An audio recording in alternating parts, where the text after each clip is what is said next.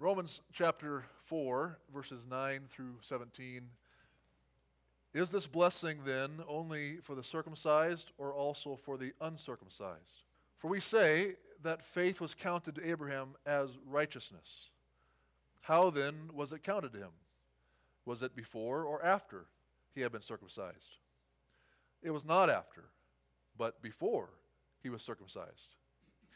He received the sign of circumcision as a seal of the righteousness that he had by faith while he was still uncircumcised. The purpose was to make him the father of all who believe without being circumcised, so that righteousness would be counted to them as well, and to make him the father of the circumcised, who are not merely circumcised, but who also walk in the footsteps of the faith that our father Abraham had before he was circumcised. For the promise to Abraham and his offspring that he would be heir of the world did not come through the law, but through the righteousness of faith. For if it is the adherents of the law who are to be the heirs, faith is null, and the promise is void. For the law brings wrath, but where there is no law, there is no transgression. That is why it depends on faith, in order that the promise may rest on grace and be guaranteed to all his offspring, not only to the adherent to the law, but also to the one who shares the faith of Abraham, who is the father of us all. As is written, I have made you the father of many nations, in the presence of the God in whom he believed, who gives life to the dead and calls into existence the things that do not exist. This is the word of the Lord.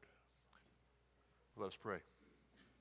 Our Father in heaven, we ask for your help as we want to hear and think about and apply your word. Oh Lord, we thank you that, as the scriptures say, your, your word is sufficient. It's sufficient for us to come to the knowledge of the gospel. It's sufficient for us to be saved if we put our faith and hope in what the gospel proclaims your word is sufficient for us, Father, to be men and women who are fully able, fully equipped to do your will and to honor you in our lives. Oh Lord, thank you. Thank you for giving us your word and help us now to have our attention focused on what you are saying to us through Romans chapter 4. And it's the name of Jesus, our Savior, we pray. Amen. Well, as I mentioned last Sunday, I grew up singing Sunday school songs like Father Abraham, which goes Father Abraham had many sons, many sons had Father Abraham. I am one of them, and so are you. So let's all praise the Lord.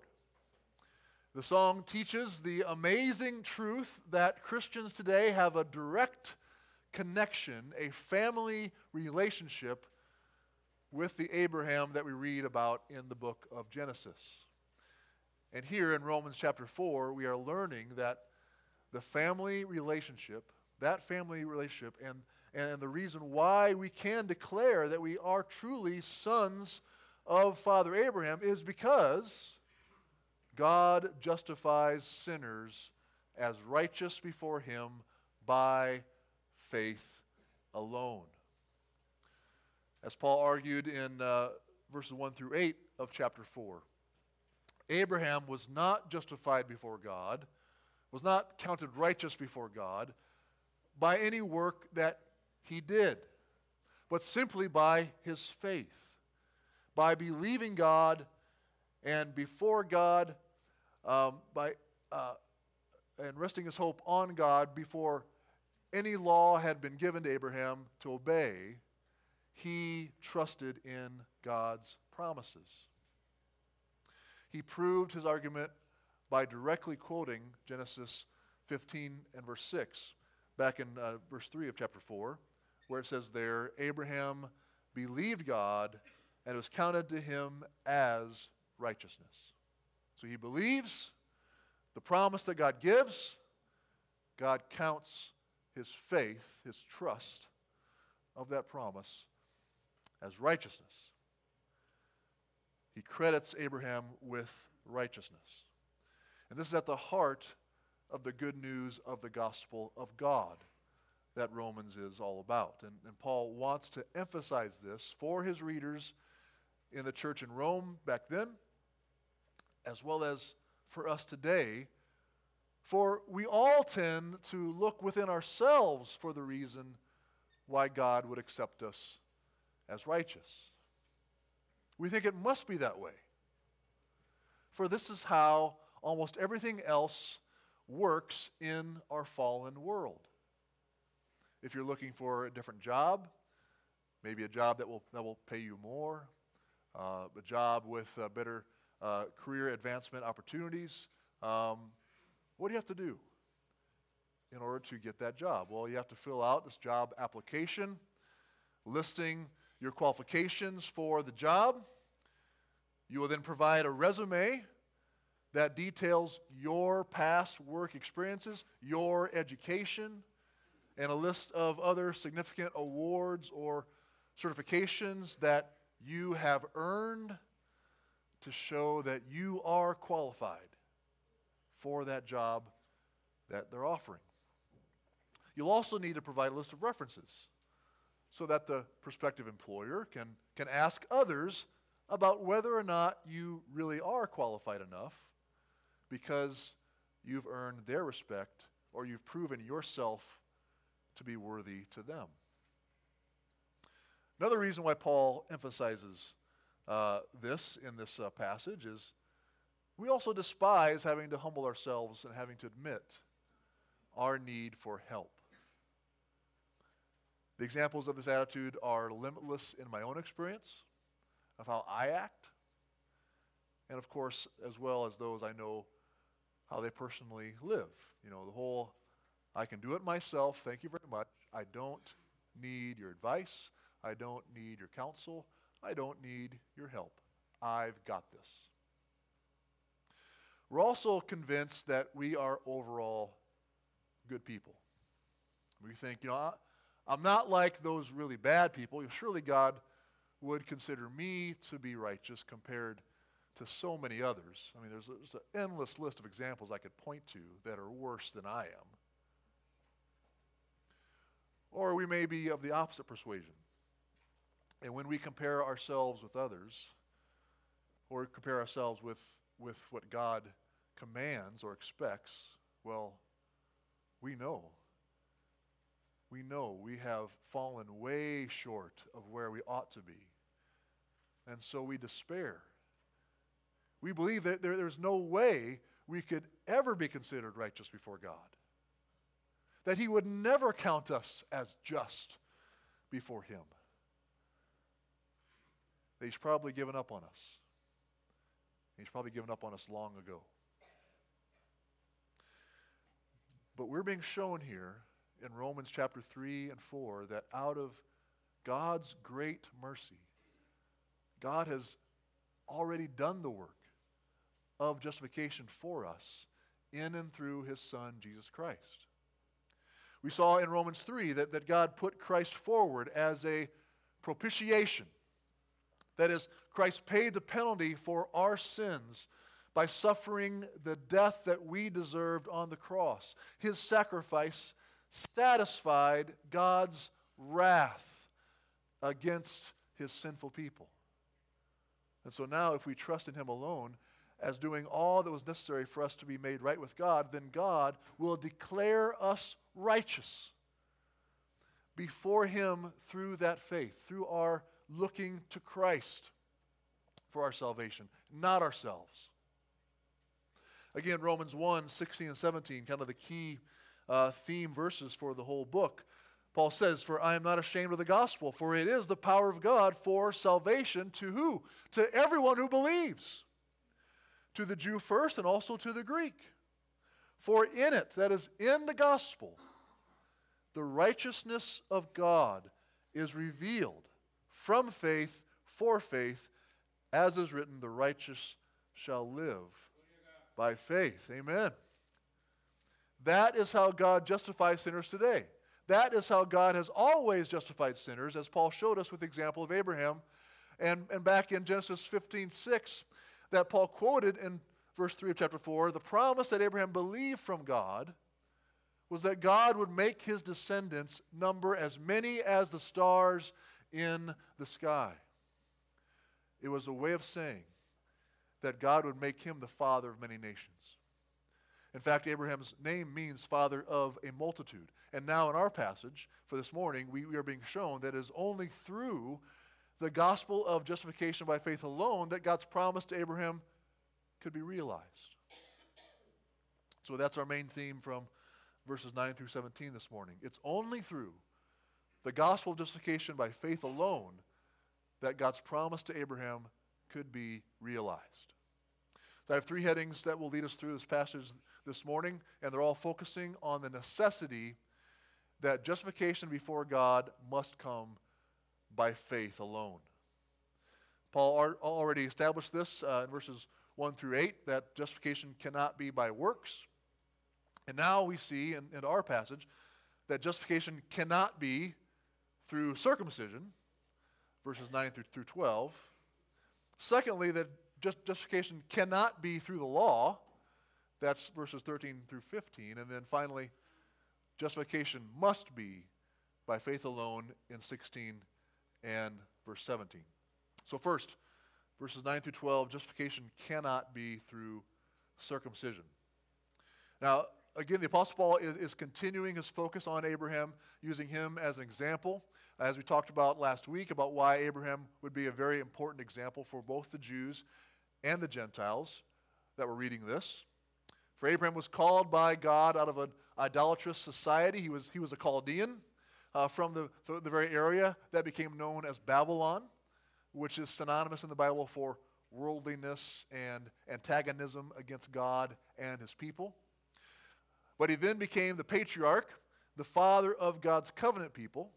So all Jews trace their lineage, their, their origin back to Abraham.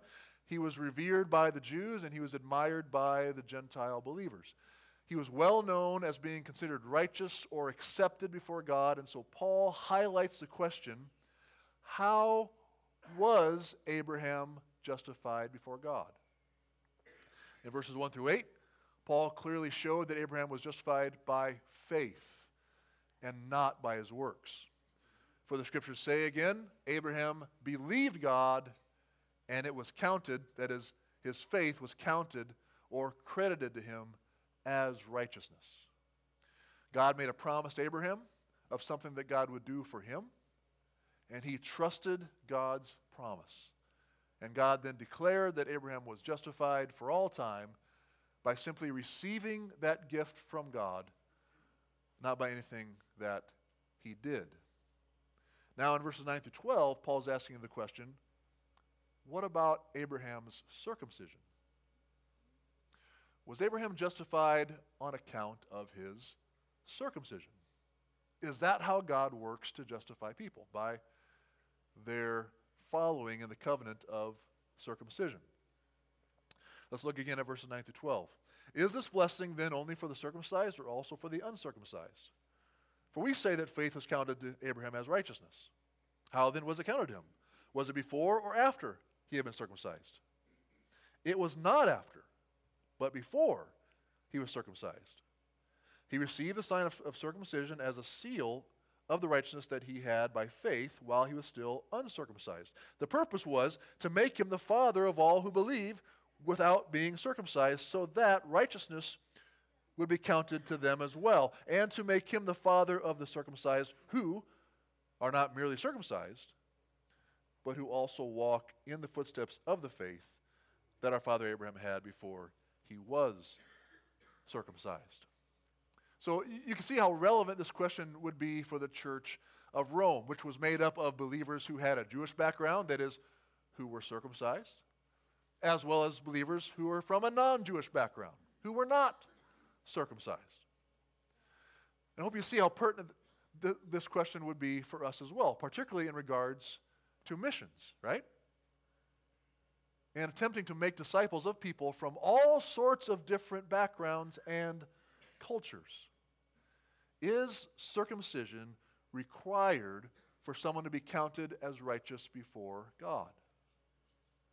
If you want to see how controversial of a question this was for the Jewish Christians, just look at Acts chapter 15.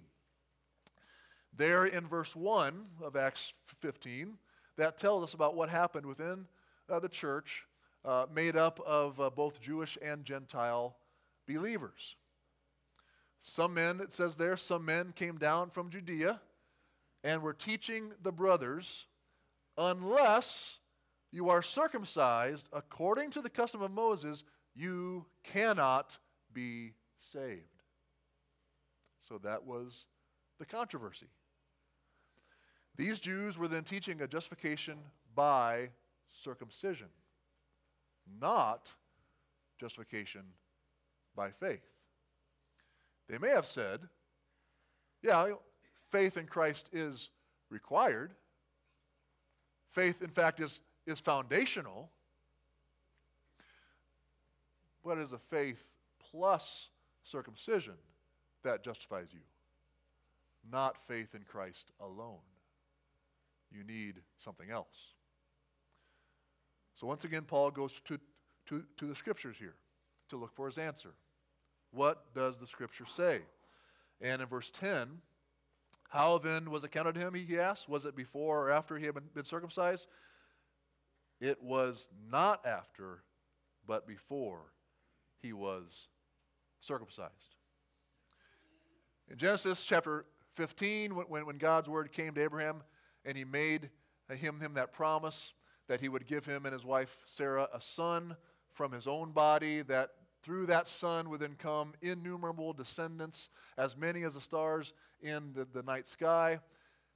Then it wasn't until chapter 17, at least 14 years later, chronologically, some, some would even say longer than that, that God commanded Abraham and his whole household to be circumcised as a sign of the spiritual and special, the special covenant uh, relationship that God had made with Abraham.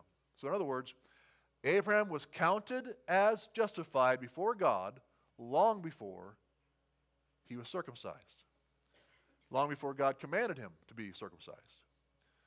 Therefore, justification cannot be by circumcision, it must be by faith. Therefore, circumcision is not necessary for one to be justified before God. Faith alone is sufficient. And this makes it clear that the sign of circumcision that Jewish boys had received for the most part ever since Abraham was not what made them acceptable in God's sight. It did, it did not make them the spiritual children of Abraham, even though they were descendants of Abraham according to the flesh. It was also a clear indication that God was fulfilling his promise to Abraham that he would be a father of a multitude of nations, not just the Jewish nation, because circumcision was, was unnecessary to belong to that promised family. Only faith in God's promise was. So the door is open. The door is open for, for people from all kinds of backgrounds, including you and me who are not Jews, to become the sons of Abraham, as long as we, as it says, walk in the footsteps of the faith that Abraham had before he was circumcised. And what is that faith? It is believing God, trusting that he is able to accomplish what he has said he will do. In our case, it is trusting that Jesus is the Son of God who lived the perfectly righteous life that we couldn't live. And then he died as our substitute on the cross, paying the just penalty for our sin against God, and was then raised from the dead, and now serves as our high priest and mediator between God and man. Now, I want you to note what Paul is teaching us here in verse 11. Look at verse 11. Here, Paul is explaining what circumcision was for Abraham. He was already, he's, he's already proven that being circumcised does not save anyone from God's judgment. It's faith that does. For that's how it was in the case of Abraham.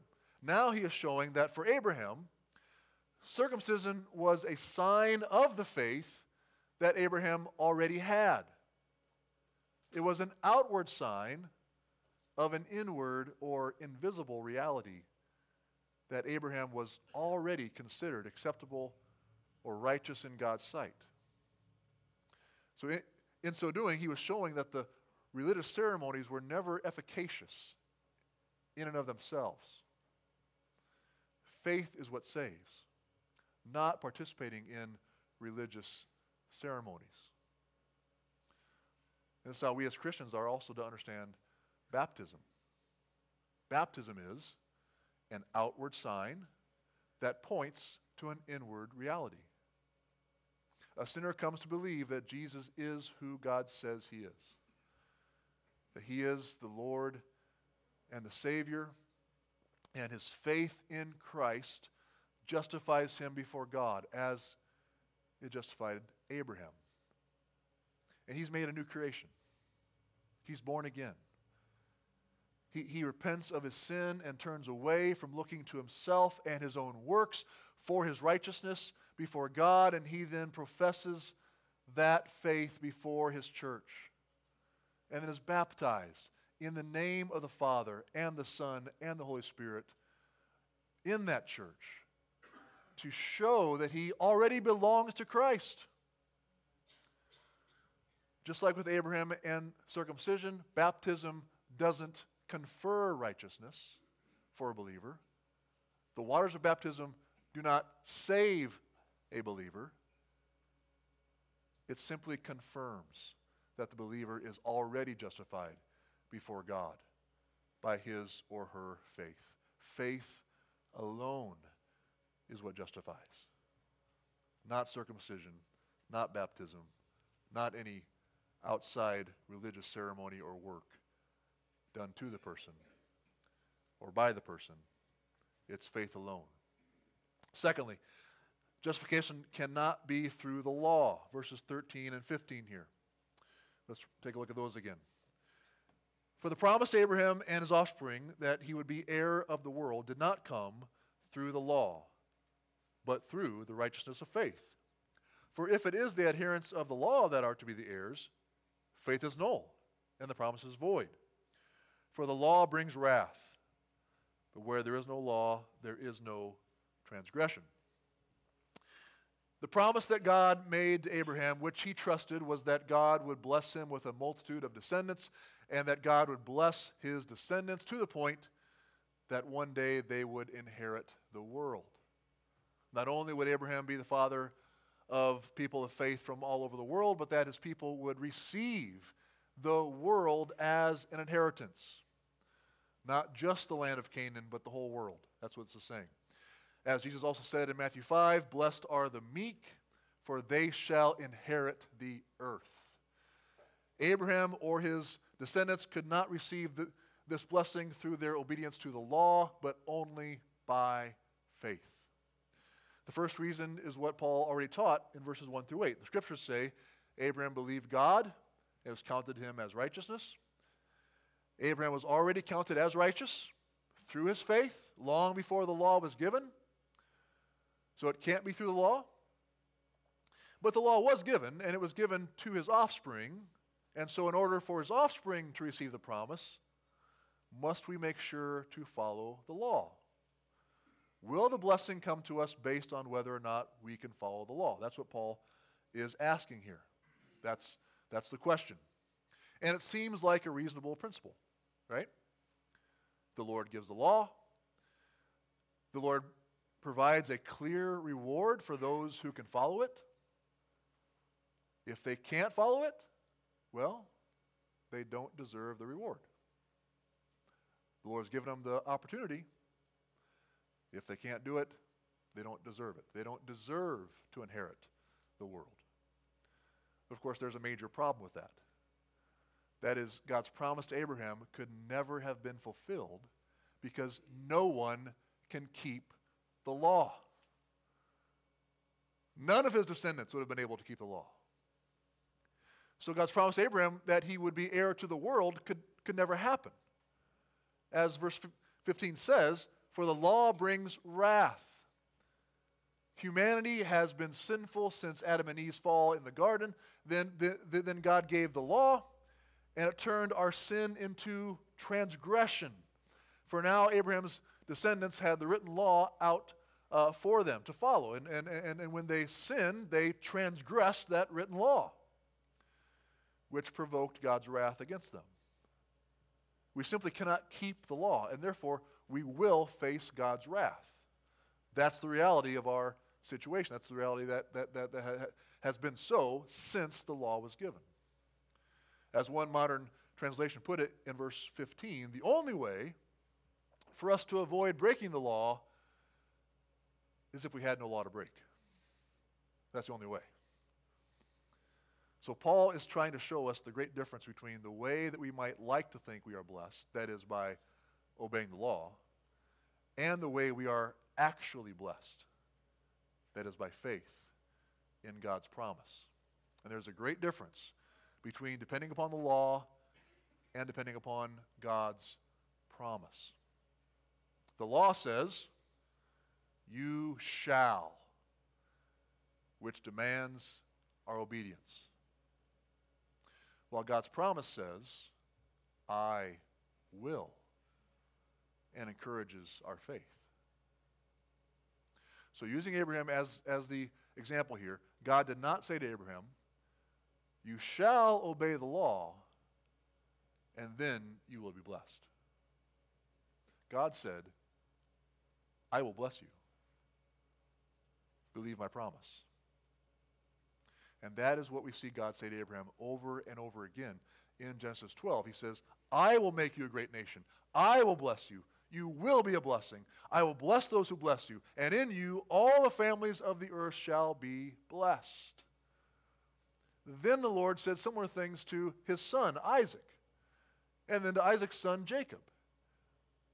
I will bless you. I will give you. I will make you a blessing. I will be with you. I will, I will, I will. God is doing it. It's God's actions. And He's inviting them to put their faith in Him and His Word. That is the way of blessing. That is the way to be made right with God, simply by trusting in His promise, believing His Word about Christ, resting your hope in Him and not in your own ability or your own obedience. If our salvation depended upon how well we follow the law, we would all be doomed. In my reading this week, I came across the, this, this insight from Francis Schaeffer, um, who was a pastor and, and an evangelist who led a ministry in Switzerland in the, the 50s, 60s, and 70s called uh, L'Abri. Uh, many many uh, people in, in that time uh, would, would come to L'Abri to just talk with Francis Schaeffer about their deep questions about the world. Um, uh, particularly relating to existentialism and who are we and why are we here and what's going on and, and all that. And, and Schaeffer would, would disciple them and, and, and, and teach them the gospel. And Schaeffer noted that in Exodus, when the law was given, at the same time, God also gave Moses the instructions for building the altar for the sacrifices of atonement for the people, for the sin offerings. So Scripture shows that God's plans for the law were never for his people to have a way to be justified before him by their obedience to the law. For when God gave the law to his people, he also gave at the same time the way for them to make sacrifices for their sin when they would break the law. For he knew they wouldn't be able to keep the law. That was never the way of justification. The altar, of course, then pointed forward to Christ's sacrifice on the cross, where God made atonement for our sin once and for all time by the Lamb of God who takes away the sins of the world, Jesus Christ.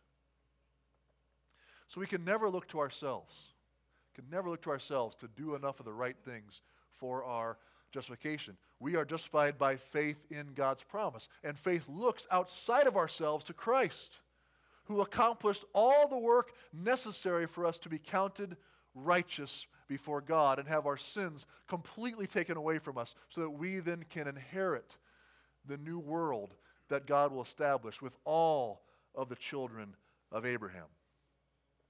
And thirdly, here, justification must be by faith alone. Last two verses, 16 and 17. That is why it depends on faith, in order that the promise may rest on grace and be guaranteed to all his offspring, not only to the inheritor of the law, but also to the one who shares the faith of Abraham, who is the father of us all. As is written, I have made you the father of many nations, in the presence of the God in whom he believed, who gives life to the dead and calls into existence the things that do not exist.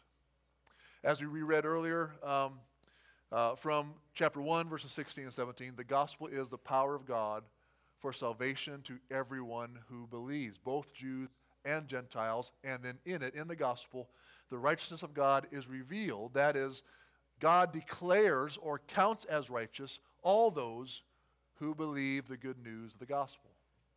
And so the righteous shall live by faith or by his faith. The only way to be justified in God's sight is by faith in the gospel.